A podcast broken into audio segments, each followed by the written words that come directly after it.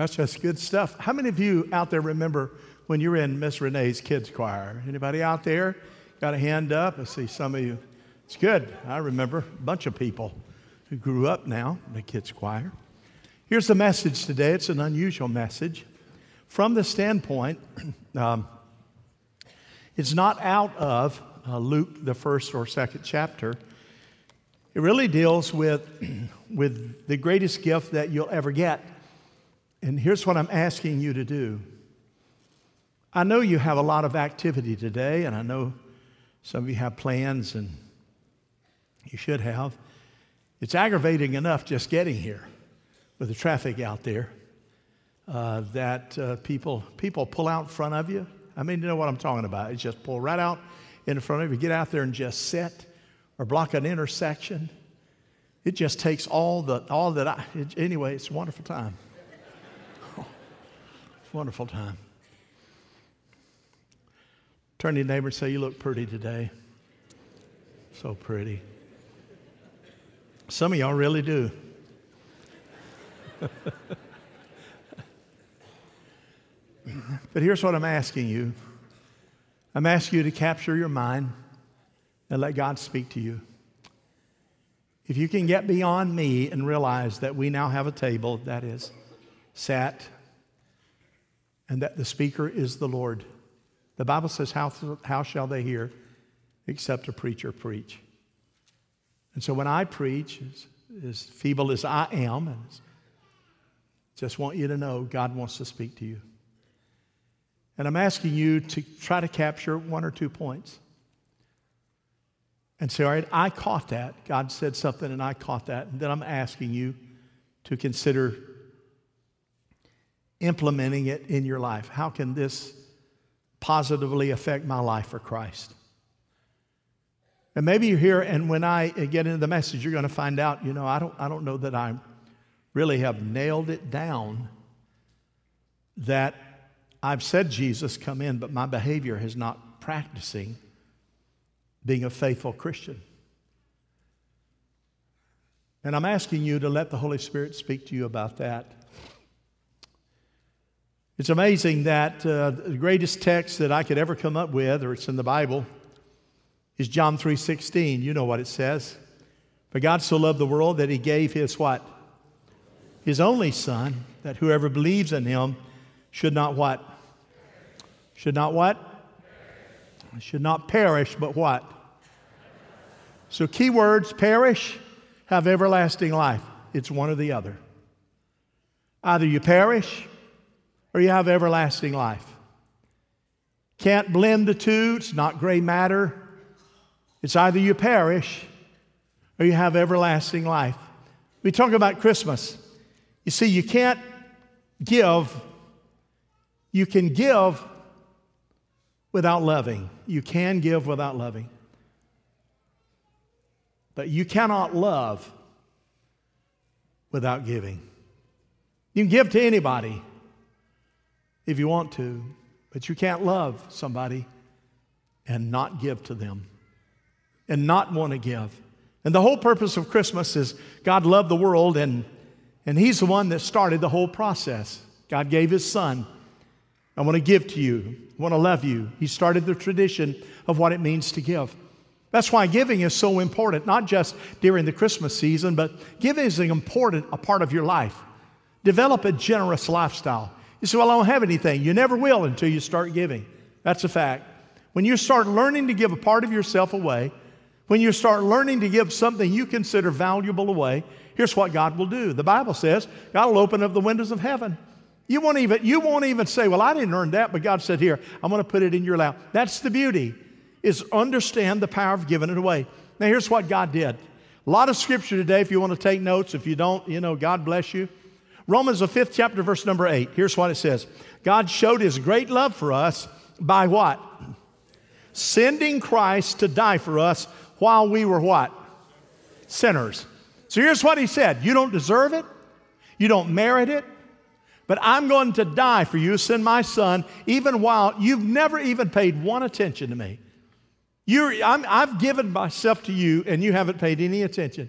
Paul goes on, part of the Romans road in Romans 8, verse 32. Since God did not spare his own son, his only son, but gave him up for us all, then can we not, notice this, expect that with him, say that with him, with him, with him, God will freely give us all his gifts. Okay, here it is. That with him, relating to him, loving him, trusting him, faithfully following him, he said, with him, you get all his benefits. You get all his gifts.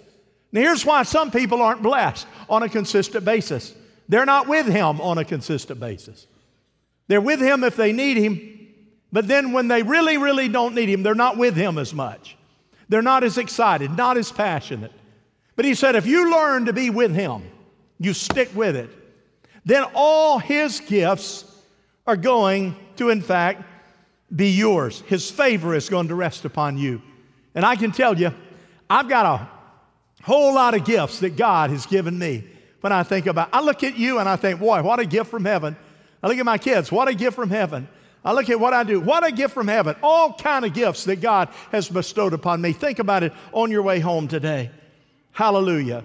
Now, there is a, how many have opened those box? They have this big box, and then inside a box is another box, and inside another box is another box, and inside another box is another box. How many has had that happen to you before? That is a whole lot of wasted paper. It's a whole lot of wasted paper. It's just a whole lot of wasted paper that you put in there and a whole lot of time. You got around box after box after box. Why don't you just sack it and throw it in there and say there's a sack in there? Get it and go. Hello? But you know what? It's the element of surprise, you know. One box after another. Well, I'm going to unbox some stuff. The big box is Jesus, just the big old box. Inside, I'm going to give you four little boxes that I think that might help you when you fall in love. How, how many of you know what it means to fall in love? It's all right. It's good. Fall in love. When you fall in love with Jesus, here's what you get you get your own identity. You think you know who you are? Let me just tell you something. That's a figment of your imagination, and I'm going to prove it by Scripture today. Think about it. I want to read this letter. It's a sad letter. I feel like my uh, entire life I have been uh, defined by other people. She wrote, um, First, my mom constantly berated me to be something or someone she wanted me to be but I had no interest in being. And sometimes my dad would join in, and the pressure to perform and to please and to gain their approval was overwhelming for me. Growing up, I never felt validated as to who I really was. Then in school, I always felt pressured by my friends to fit in and to try to be cool and to do the things I didn't want to do or didn't like to do. I wore a mask and pretended a lot, most through my high school years. Then, when I started dating, and later when I married my spouse, I felt constant pressure to please my spouse and to stuff my own feelings and my needs, just stuff it instead of being who I wanted to be. My entire life, I've worried so much about gaining the approval of others that at this moment, as writing this letter, I don't even know who I am or what I am supposed to be. That, my friend, is considered to be an identity problem. And unfortunately, there are a lot of people, many of you grown adults, who it struck a string in your heart, that letter. The fastest growing crime rate in America today, do you know what it is? You got it right identity theft. Identity theft. Matter of fact, let me encourage you right now where you're seated here, somebody's trying to take your identity. How you feel about that? Somebody's trying to get in your credit card. Somebody's trying, it's happening all over America, major credit card companies and banks and all of that. But hey, don't fret over it. Won't be the first, won't be the last. Here's what I know my identity is not found on a credit card, my identity is not found on a birth certificate. My identity is not found in what the bank knows about me or doesn't know. My identity is found in my personal relationship with Jesus Christ. I know who I am in Him, and nobody can take that identity away. Come on, help yourself a little bit. We're going to go now. You see, we're always pressured we're always pressured to conform to culture's identity. You're supposed to look this way, act that way, instead of saying, My divine design. I let me just tell you, one of the things that liberated me, I accepted me for me. How many understand that? Just accept me, just accept yourself for who you are in Christ Jesus. And listen, until you really connect with your Creator, God, until you nail that down, your identity will always be nebulous, and I can prove it. You see, some people try to get their identity from work. Who, uh, who are you? What are you? Well, you say, Well, I'm an accountant, I'm a plumber, I'm a homemaker, I'm an engineer, etc. That's not who you are, that's what you do. Others, some people try to get their identity from relationships. I'm a mom, I'm a mother, I'm a husband, a grandparent, a boss, I'm a this and that, whatever. That's, that's not who you are. That's part of what you do. Some people try to find their identity through what they have. Oh, yeah, yeah, that's, that's my car out there. That's a beautiful car. That, that's my house, my bankroll, my stock, stock portfolio. Now, listen, let me give you some advice from a pastor who loves you. Number one, never, never, never, never base your identity on something you could lose. What if, this carefully, what if, what if, lady, you base your identity on your husband? Let's say, hey, you don't, you don't have your own, it's all about, you know, it's him, his, his identity. Well, here it is. And you base your identity and you can't make a decision yourself. And you're like a little wallflower because, hey, he's the identity of the family. What if he dies? What if he dies and when he dies, you live another 30 years? Who are you? Who are you? Your identity was found through him. You see, because men and women, things and possessions can leave. Your career. What if you lose your job? Well, I, this is what my, and you lose it. You lose it all. I know guys in high school, athletic prowess. How many remember some of those guys? You called them jocks. Hello, y'all with me? What did we call them? Jocks. Come on, help me out, somebody in the balcony. We call them what? Jocks. Did you go to your 25, 30 year high school reunion? Now they're jokes. They're not jocks, they're jokes. What in the world happened to you? Wow, unbelievable. The only thing that cannot be taken away from you is this, and it's God's unconditional love just for you. Paul writes in 2 Corinthians, the fifth chapter, verse 17 when someone accepts Christ, here it is, he becomes a brand new person inside. He is not the same anymore. A new life has begun. This is what God's word just said. It's true. Your identity is found when you decide to take the hand of Jesus and say, I'm a new person. Behold, all things have passed away, and all things have become, all things have become new. I'm a new creation, a new creature in Christ. And Jesus says, now you have a new identity that will not pass away with the age. It doesn't mean that you're perfect, doesn't mean you never sin, doesn't mean you don't struggle, doesn't mean you make mistakes, but you are no longer identified with your sin. You're identified with this I am no longer a sinner, I am a child of the Most High God. That's my identity. My identity is totally found in my relationship with Jesus Christ. So here it is. Unless you live that kind of life, follow after him and say, I'm going to be an absolute follower of Jesus Christ, a child of God, until you make your mind up and then your behavior follows. But listen carefully. You don't ever really mean what you say until your behavior follows.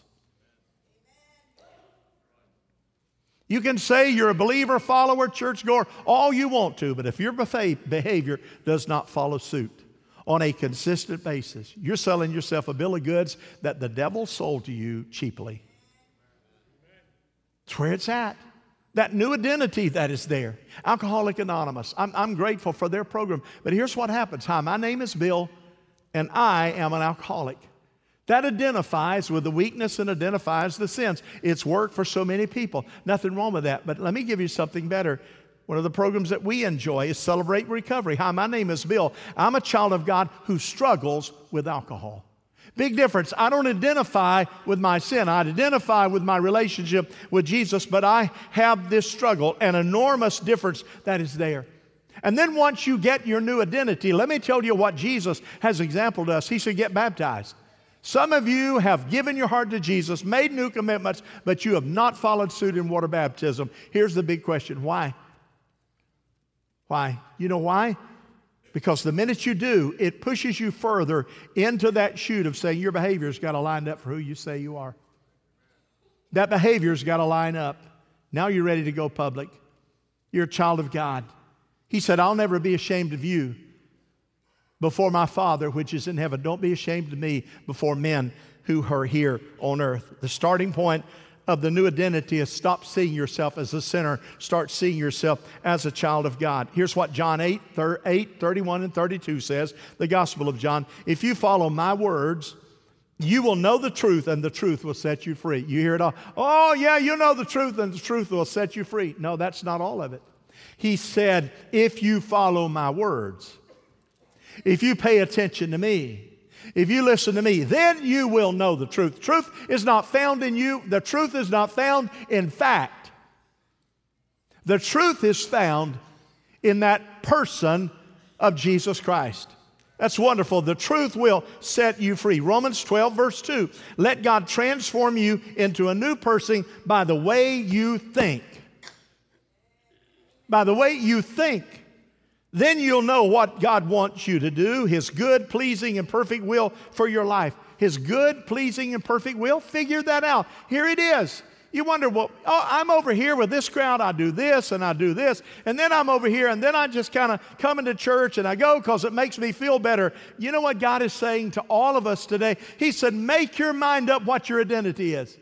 And when you do, let your behavior follow that identity. And then when you do, it will not be a struggle for you to be a bona fide, born again, solid Christian that loves Jesus Christ with all of your heart. And that will show God's favor in your life. When you begin to see challenge after challenge in areas that you cannot control, let me tell you, it's God trying to knock on your heart saying, Hey, lean on me. Trust me. Trust me. Number two, God gives us a new ability. A new ability. That new ability gives us new power, new energy, and new strength. How many of you know that willpower works every time? How many of you know that sometimes willpower just doesn't work? Marlo over here is seeing the newspaper every Thursday. Is it Thursday, Tuesday? Pick a day. Tuesday. She's the one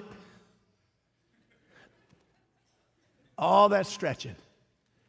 She does it about every day of the week. Willpower. So what kind of stretch you call that? Willpower, stretching. But I don't see anybody else in the newspaper doing it. You know what? Here's what's going to happen. Come on now, y'all help me. First of the year is going to come around. Lord willing. Some of you are already saying, I'm going to enjoy myself at Christmas. I'm going to enjoy myself New Year. Because right after the first of the year, I'm what? I said, I'm what? Yeah, what you going to do? I'm going on a diet. Well, what makes you think you're going to win on a diet? Willpower. Here's what I know. Look at me. That's not what I meant. That is not what I meant. Y'all just offended me. Willpower work three days? Hello? You'll look at the Spanx and say, in a month and a half, I'm going to be out of those Spanx. Don't throw them away. Hang on to them. Three weeks later, you say, good. Then you say, I'm, I'm going to get out and walk and jog. I'm going to help it out. And buddy, you're good for three or four days. I mean, you are tearing it up. Some of you out there going, hey, first day it rains. First day it rains. Can't jog today, it's raining. Can't walk today, it's raining. Next day will come along. Oh, God, I guess I missed yesterday. I've blown the whole week now. I ain't no use in walking anymore this week. I might as well start a new. How many know what I'm talking about in willpower? That's the way it is. That's just the way it is. You know, some of you decide you're going to be nice. I'm at a willpower. I'm going to be nice. I willpower. I'm going to be nice. I'm going to be nice to my spouse. How many know what I'm talking about? It's going to take a whole lot more than willpower. And let me tell you how you're going to get it. You can't do anything on your own that will last for eternity. Because you say, I'm an excellent exerciser. I'm a jogger. One day you're going to get old, your knees are going to give away. You're going to be on your hands and knees slobbering like a nut, trying to get up the stairs. All the willpower in the world is not going to get you up there. What's it going to take? Your whole life. It takes what I call God power. Was God said, when you're weak, I'm what? Y'all, y'all are out there, right? You're not going to make me preach by myself, are you? It, it takes the God power. How do, you, how do you get that? How do you deal with that? You see, we get tired. When we get tired, we just give it up. God power, here's what it is Romans 5, verse 5. God has poured out his love into our hearts by means of the what? Holy Spirit, who is God's gift to us. How many of you, by raised hand, have ever felt the Holy Spirit? You feel the Holy, He's real. He's real, part of the triune God. That's conviction that you feel. It says God's gift, that's his second gift after redemption, is his Holy Spirit fills us. And he give, and then it starts working in us. So Paul says, Oh, I got something else to say. I want you to listen. It's Philippians 2:13. Now God works in you by giving you, oh, here it is. Is it up there? By giving you both the what? And the to do what? fulfill His good purpose for you. So, what does He do? He gives you Vitamix or something of that nature. No, He says, Here's what I'll do I'm going to give you. You boys up there better get that back up there. the desire and the what? The ability. So now, I got the desire and I have the ability. Where does it come from? Willpower, not. God says, okay, if you're paying attention, you get connected. You and I are together now. You're following me. You're doing as I ask. You've got a made up mind. Now, here's what I'm going to do I'm going to give you the desire and I'm going to give you the ability to what? To fulfill my purpose in your life. You'll start doing things that will bring favor and praise to God. You'll start doing things and you won't even be thinking about it, and you say, Wow, look, look what God just did through me. You'll be doing things, somebody talking to somebody, and all of a sudden you'll say, You know, do you mind if I just take a moment to pray? What? I don't even pray for people out loud anywhere. You know what he just said? I'll give you the desire and the ability to do things you've never done. Why? That you bring honor to me.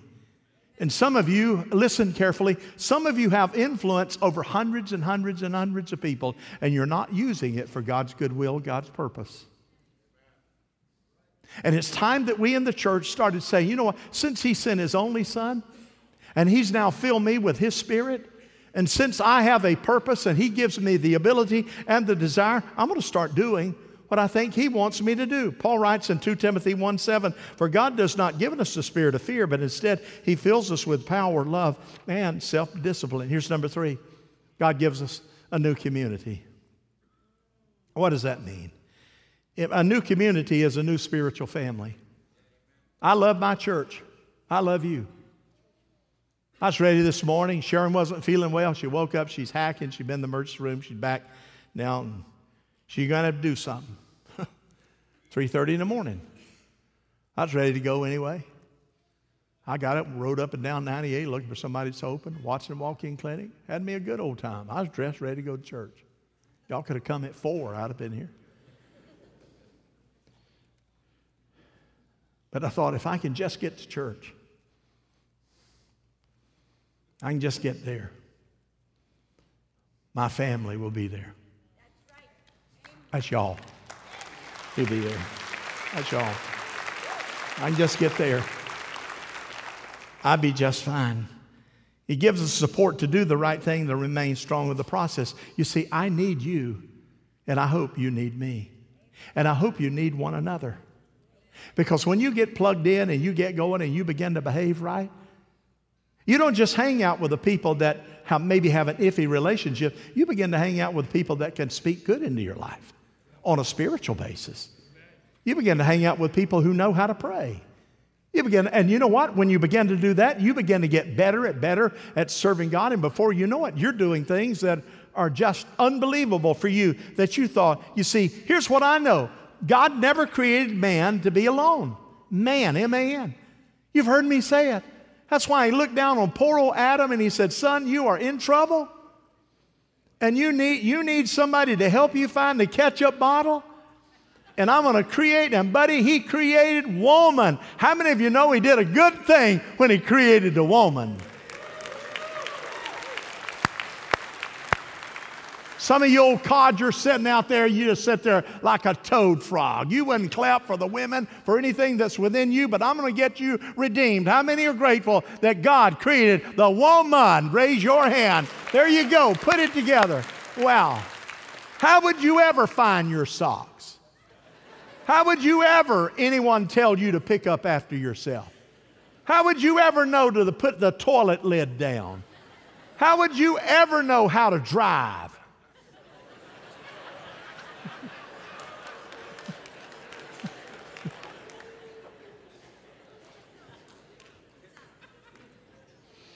Happy birthday, Jesus.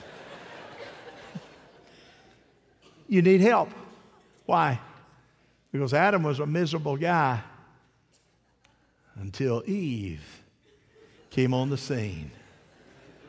Oh, he looked at her and he said, Lord, have mercy. Where is she at? Because wherever she's at, I know they're clean clothes. I'm just kidding. Like all the women do is clean clothes and do house. Y'all, y'all do more than that.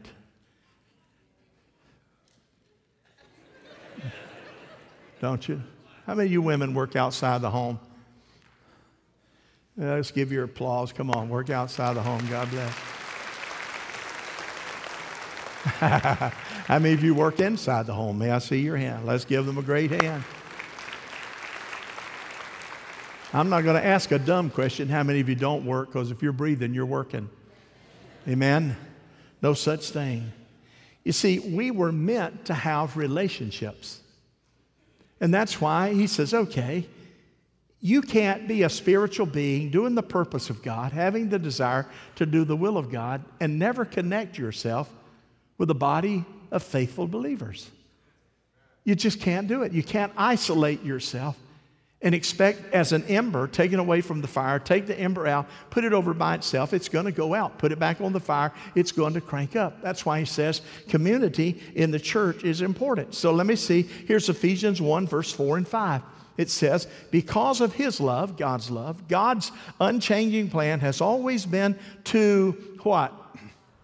What's it say? To adopt us into his what? By bringing us to Himself through Jesus Christ. Look at that word adopt. I did estate planning for eight years. Sat with people, I sat with lawyers, I sat with doctors, I sat with lay people, and we talked about their estate. How to plan it, taxes, how to distribute the estate, the death of the first person. What happens if husband and wife are killed in an accident together? Where does the estate go? Is it per stirpes or per capita? All of those things. I did, did that for hours on end.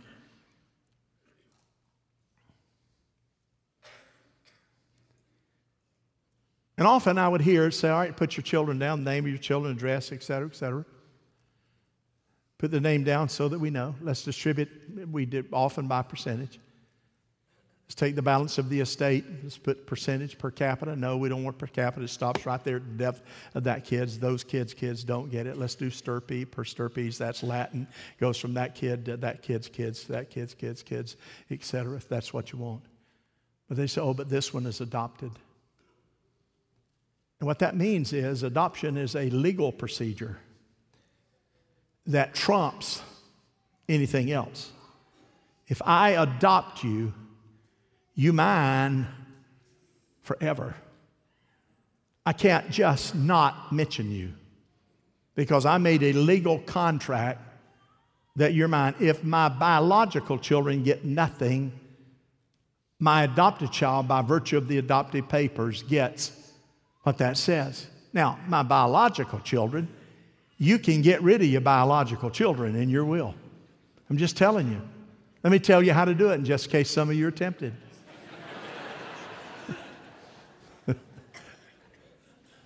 Real easy. Let's say Joey. Joey's my biological child. I love you, Joey. I desire to give $1 to Joey at the time of my death. So here's what you just did. You didn't, Joey's not going to rise up in contestation to say, they overlooked me. I'm not even mentioned. Oh, yeah, she did. He did. They mentioned you, Joey. You're right there. And they also said, what you going to get, Joey? One buck. One buck. So you can't contest on that basis, one buck. But that adopted child, you know what Jesus did? He said, All of you are adopted. If you're not born a Jew, that's the biological, but if you're adopted, that's who I am. He said, I don't ever intend to get rid of you. You belong to me forever and ever and ever. Amen? That's the beauty of adoption. That's the beauty of adoption. And so we know that now, now I have a family, I have a new community. Let me give you something else. Not, not everybody belongs to the family of God. And not everybody is a child of God. Hang on now, don't get cross with me. Stay with me for a moment. Why? Because you see, everybody is loved by God. But did you know what? Until you say yes to Jesus, Though He created you, though He loves you, though He cares about you, until you say yes, I want to be a part of your family, you remain outside the wall to being God's child. Everybody's God's child, not according to Scripture. Everybody's created by God, everybody's loved by God. But how do you become a child of God? Here's what he says and whosoever should believe upon me should not perish, but they shall have everlasting life, and they shall be called the sons of God. And the lie the devil tells us, because he never checks Scripture, because God says, I extend my love to you, I set my son to you. I've given you all kind of opportunities, but you're going to have to say, you want to be a part of my family. And the minute that you say, Lord Jesus, forgive me of my sins, come in, you become a child of God. Let me explain a little better because I don't want you to miss this. This is, this is a, a lying part of the enemy. When a baby is born, when a baby is born, that baby becomes a part of the human race. But I've been in ministry long enough now that as soon as that baby is born, that baby is taken and moved away from that biological, biological mother for some reason. that baby is named so many times because it has no identity John Doe or Baby Blue. And that baby has no family until somebody comes and says, That's my baby. That baby, I'm giving a name. That baby, I'm taking home. That baby is going to be a part of who we are. At that moment, you become a part of a family, and no longer do you not have an identity. And here's what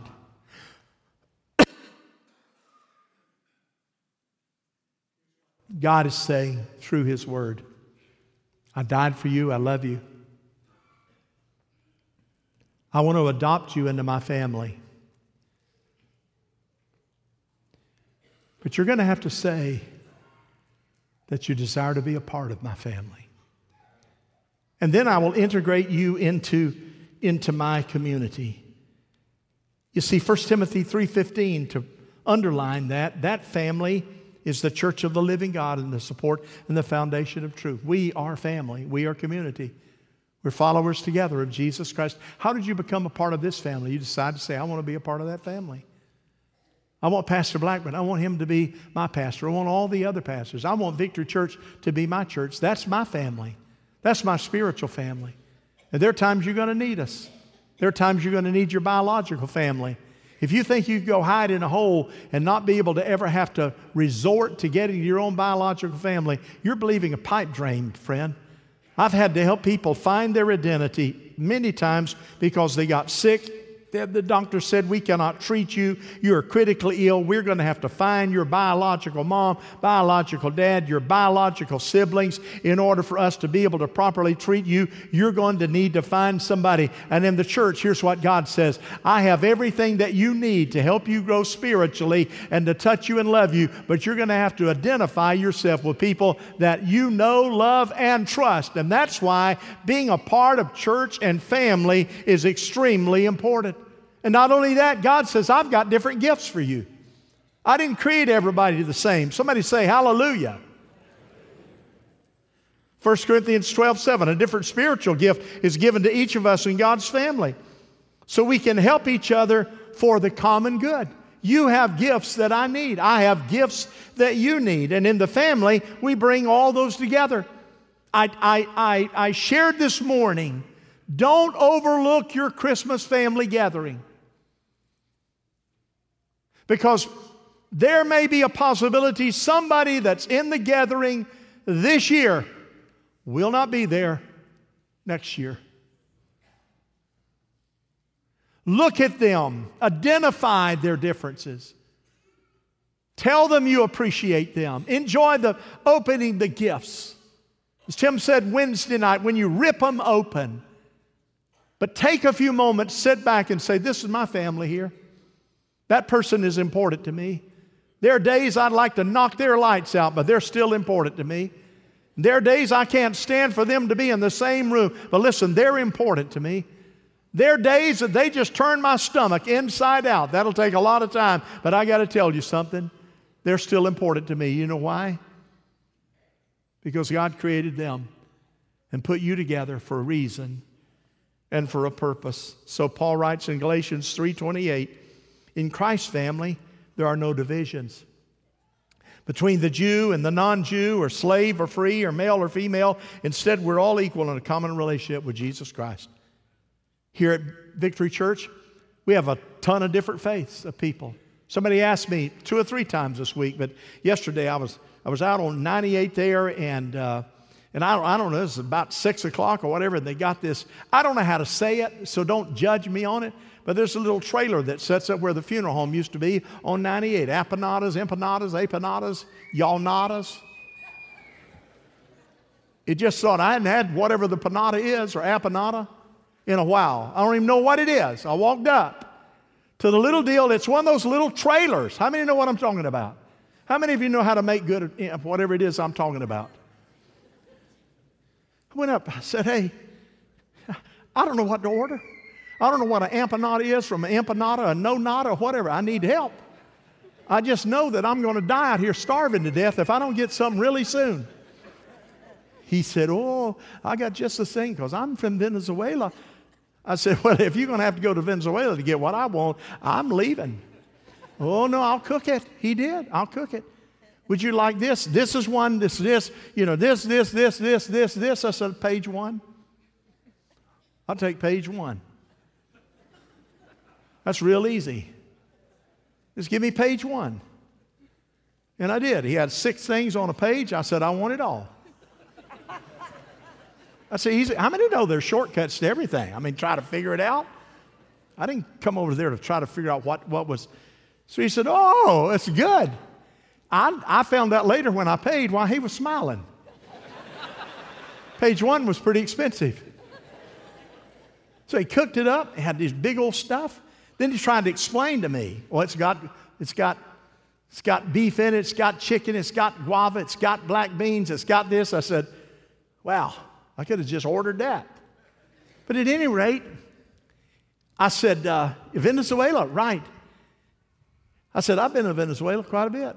I've been to Honduras. I've been to Cuba. I've been all over the place. Oh, you have? He said, Well, what are you? And I remembered my message. I said, I'm a child of God. Come on now. He said, I mean, what are you? He said, Are you a civil engineer? I thought, Do I look like a civil engineer? I'm not a civil engineer. He said, Well, what are you? I said, I'm a, I'm a, I'm a minister. I'm not out there saying, Oh, holy God, I'm a man of God. Bible packet leather, 100% cowhide. That's who I am. I don't often do that. Matter of fact, I don't do that for a lot of reasons. he said, Did you say you're a clergy? Yep, that's good. He said, Where? I said, Over by the mall. He said, What mall? I said, Where do you live? He said, Over there by the Lakeland Mall. He said, Over there by Victory Church. I said, That's the church. Oh, Victory Church. He said, What kind of church is that? Oh, what a question to ask me. What kind of church is that? It's Apanada, Nopanada, Yapanada, ya, all the nadas. I got all the nadas there. I got the hall markers, I got the rippers, I got them all. I said, Well, we got a lot of Catholics. I said it in the back. We got a lot of Baptists. got a few Pentecostals mixed up. Got a few Methodists, Episcopalian, even some converted Muslims, and some atheists, some agnostics. Hello? Jehovah's Witness. We have them all that come. He said, Wow, how do you do that? Love. People feel loved, feel accepted. They'll listen to your message. I said, When you coming?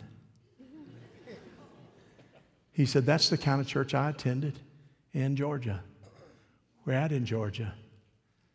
He said, Free Chapel. I said, I know your pastor. You do? I said, By the way, what did you say your hours are? Oh, it's here. We're Saturday, Sunday. I said, Sunday's going to have to be modified here. She's going to need to be in church. My point is this I need you. You have something I don't have. We're all different shapes and sizes, and some of us are more compact than others.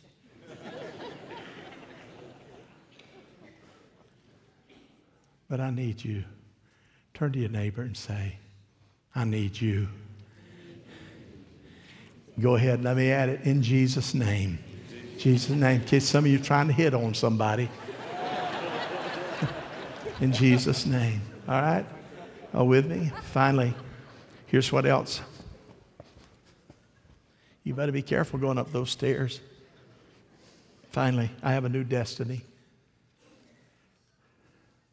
Where are you going to go when you die? I was coming around the mall yesterday on purpose. I looked and saw the mass amount of cars, saw the congestion right here, the intersection up at the mall. Cars pulling out, sitting in the middle of the intersection, won't go. Just sit there. Blink your lights at them, like fear on their face. Sir, if you'll sit right there, get out of your car, I'll move it for you. You ever felt that way? And I turned to Sharon and I said, Sharon, you see all those people? You see all those cars? Everybody in those cars are going to go to one or two places. All of them. And it won't be by accident. Nobody's going to hell by accident. And nobody's going to heaven by accident. Choose you this day whom you'll serve. That's what, that's what the Bible says. I says, I've given almost 50 years of my life to be certain as many of those people in this area have an opportunity to choose Jesus. An opportunity not just to be a mistress of God or a casual follower, but they truly do have a new destiny.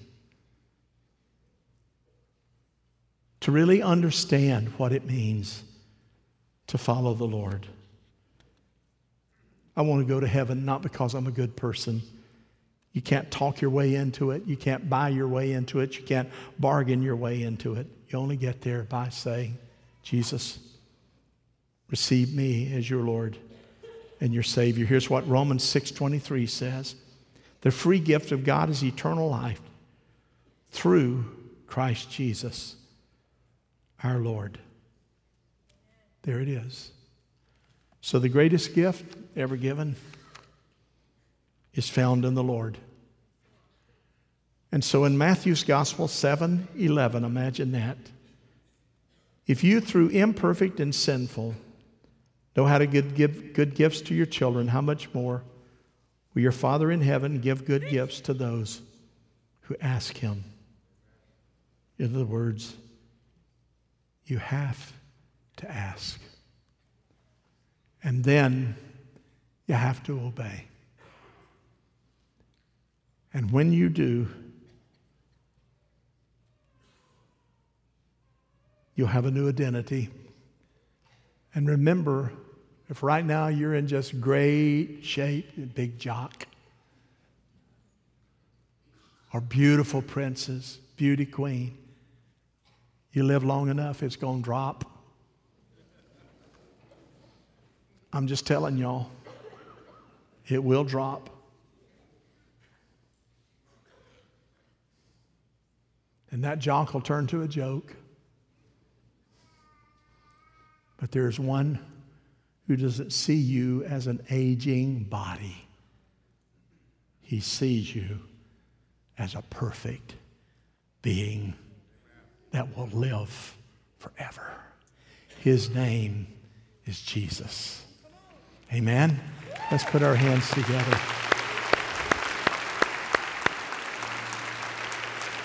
Would you stand? Father God, we thank you. Paul said, Thanks be to God for his indescribable gift. It's Jesus. The book of Acts said it makes no difference who you are, or where you're from. If you want God and you're ready to do as he says, the door is open. Father, I thank you for this wonderful church and wonderful people here today. Should you tarry, everybody here is going to die one day. We're not going to get to pick when. So, this is a salient moment for all of us that we get to choose. Do I really believe what I've heard? Well, God, if I, I caught just a couple of points, and I make those applicable in my life, then, then you can help me. And I want to be helped. So, just in case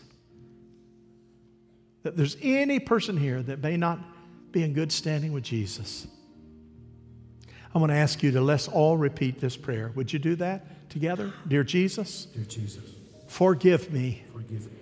I've misbehaved. I've misbehaved. I've messed up. I've messed up. I've done things wrong. I've done things wrong. But this morning, This morning, I humble myself. I humble myself. I have a lot of questions, I have a lot of questions, but I humble myself. but I humble myself. I have a lot of unbelief, I have a lot of unbelief. but I humble myself. I humble myself. And I ask you with all of my heart I ask you with all of my heart, if you are who you say you are, if you are who you say you are, come into my life. come into my life. Take my hand, take my hand, and at my dying breath, my dying breath, let me know I am in your arms. I am in your arms.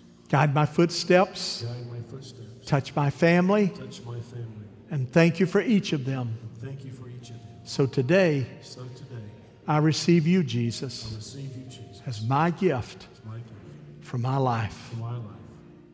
In Jesus' name I ask. In Jesus' name I ask.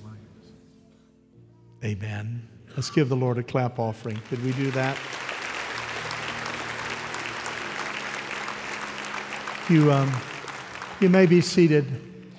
If you came in and you did not get the communion, if you do not have the communion cup, stay with me. I know what time it is. I'm going to ask you to raise your hand in the balcony and on the floor until you get one. And ushers will, during this brief video, keep that hand up. If you have high hair, raise your hand higher than your hair. Okay? Don't put your hand in front of your face and expect an usher to see it.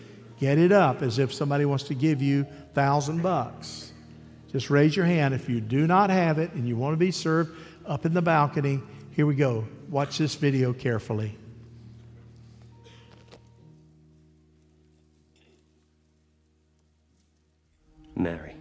My betrothed, you have the most beautiful eyes I've ever seen, and the sweetest smile. Don't be afraid. I'm the Lord's servant. Help us! Please! Lady, I believe your son is the promised king of his people. What is his name? His name is Jesus.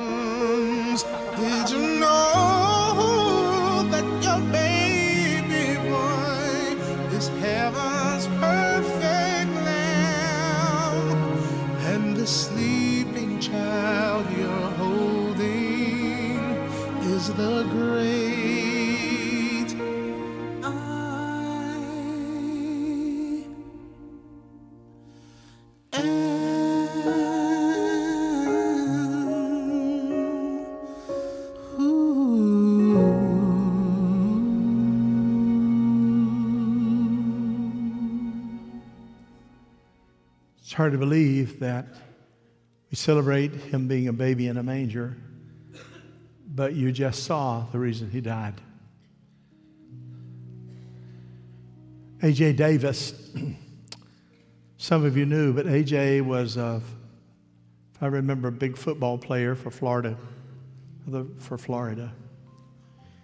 He had a hand, he owned several businesses here in town. Had motorcycle, and when I was, was riding motorcycles, and AJ was always there. Had a heart as big as all outdoors, and God had blessed he and Janet. He was skeptical when he came in the church and maybe had a bad experience and thought, eh, nothing real. But God drew him back, and I created a relationship with him and was, I accepted me for me. I didn't try to be the preacher, the clergy. I just tried to be a pastor and a friend. And before long, we had a great relationship, and he recommitted his life to Christ. One time we were at a place and another biker, which was about my height, not quite my size, said something bad to me. Like preacher, you know. AJ grabbed him by the throat lifted him about three inches off the ground and said, Don't you say that, that's my pastor. And he said a few other words, but he wasn't totally sanctified yet. and I'd like to be able to tell you that I wanted to scold him, but I didn't, so I've asked. I'll do it again. AJ came down with cancer. That big old hand. I'm beside his bed at his home.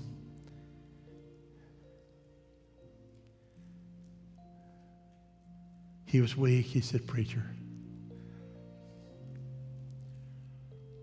are you really sure I'm going to make it? You really think I'm forgiven for all the things I did. Six foot two.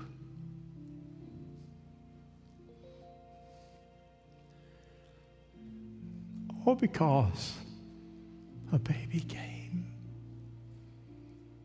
And his name is Jesus. And God sent him, and he died. But on the third day, when the enemy said the story has ended, Jesus said, It's just a comma. And he came out of that grave on that third day and conquered death so I could stand here and tell you, since he did that for you, Make up your mind to be a follower of the one who loves you most. And how do you acknowledge that? He did it with his own disciples before he ascended into heaven. He had communion. And Jesus said, When you take communion, do it in remembrance of what I did. So, Father, pray for the bread, I pray for the cup. I pray for this bread that represents the body of Jesus Christ. I pray for this liquid that represents the blood of Jesus Christ that says in your word creates a new covenant. Most of us prayed that prayer earlier. Some it was just fundamental. To some it was a real, real prayer of their conversion The others prayed it because they felt pressured or felt like someone, but for whatever reason, now, God, at this moment, you, in whatever way we understand, we love you and we say thank you. And he said, Take the bread. This is my body. Let's take the bread together.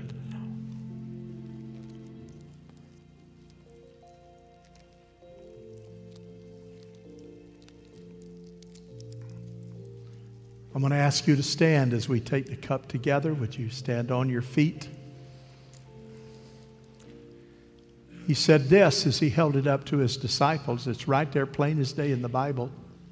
He said, This represents a new covenant. The old covenant was about law and legalism, sacrificial lambs and animals. But the new covenant is about the blood that will be shed and that was shed, that has power and life, and no longer means legalism, but brings grace and mercy. For whosoever will shall believe shall be saved. Let's take the cup together. Thank you, Jesus. If you are able, would you put your hands together and let's thank our Lord and Savior, Jesus Christ. Amen. Amen. If you need prayer, we waited until now. If you have family members just saying, God, I need wisdom because we're going to be together tomorrow, why don't you just come and let somebody pray for you? If you're hurting in your body, the Bible says in James 5:14, any sick, any of you got a little pain, come and let them anoint you. Or maybe you just made a family commitment, as the several people in the lobby after the first service said, I made a commitment to Jesus today. Maybe you just need to come and let someone speak a word of prayer with you. We need one another. Otherwise, we're going to be here tonight, 6 o'clock. We're going to be celebrating. We're going to have a lot of fun. We're going to sing Christmas. I'm going to give a devotional, one hour. We're going to have a good time talking about Jesus. In the meantime, I'm going to pray a Christmas blessing. Father, give favor to every family, favor to every person. I pray you'd bless them in abundance. I pray that we won't forget the reason for the season. I pray that we'll be reminded that it's about you and not about us, and that whatever we enjoy, it's privileged. I thank you for every person here. I thank you for the weak, and I thank you for the strong. I thank you for the great spiritual leader, and I thank you for the baby in Christ. I thank you for the Jew, and I thank you for the Gentile. Most of all, I thank you for you, Jesus. Bless and meet every need of every family. As pastor, I give them favor in Jesus' name. Amen. Tell somebody how good they look. God bless you as you go. Merry Christmas, everybody.